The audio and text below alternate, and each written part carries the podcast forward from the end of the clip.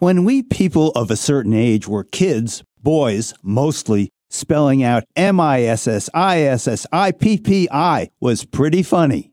I'm Bill Newman, and this is the Civil Liberties Minute. But not so much today. In August 2023 in Senatobia, Mississippi, a 10 year old boy, third grader Quintavious Eason, was sitting in his mother's parked car waiting for her to return from a nearby building. Quintavious had to pee. Then he really had to pee, but he couldn't find a public restroom. And then he had to pee. So he opened the car door, turned his back to the road, and discreetly relieved himself. A police officer who saw the boy went inside the building to get his mother, who came out and scolded her son. Mom thought the situation was over.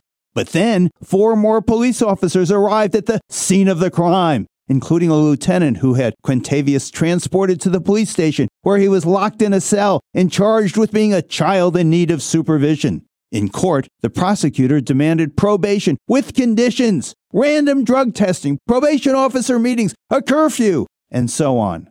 The boy's lawyer rejected the plea deal and in late 2023, the case was headed to trial, unless the charges were dropped. Two additional facts the 10 year old is black, and all the cops are white. Are you surprised?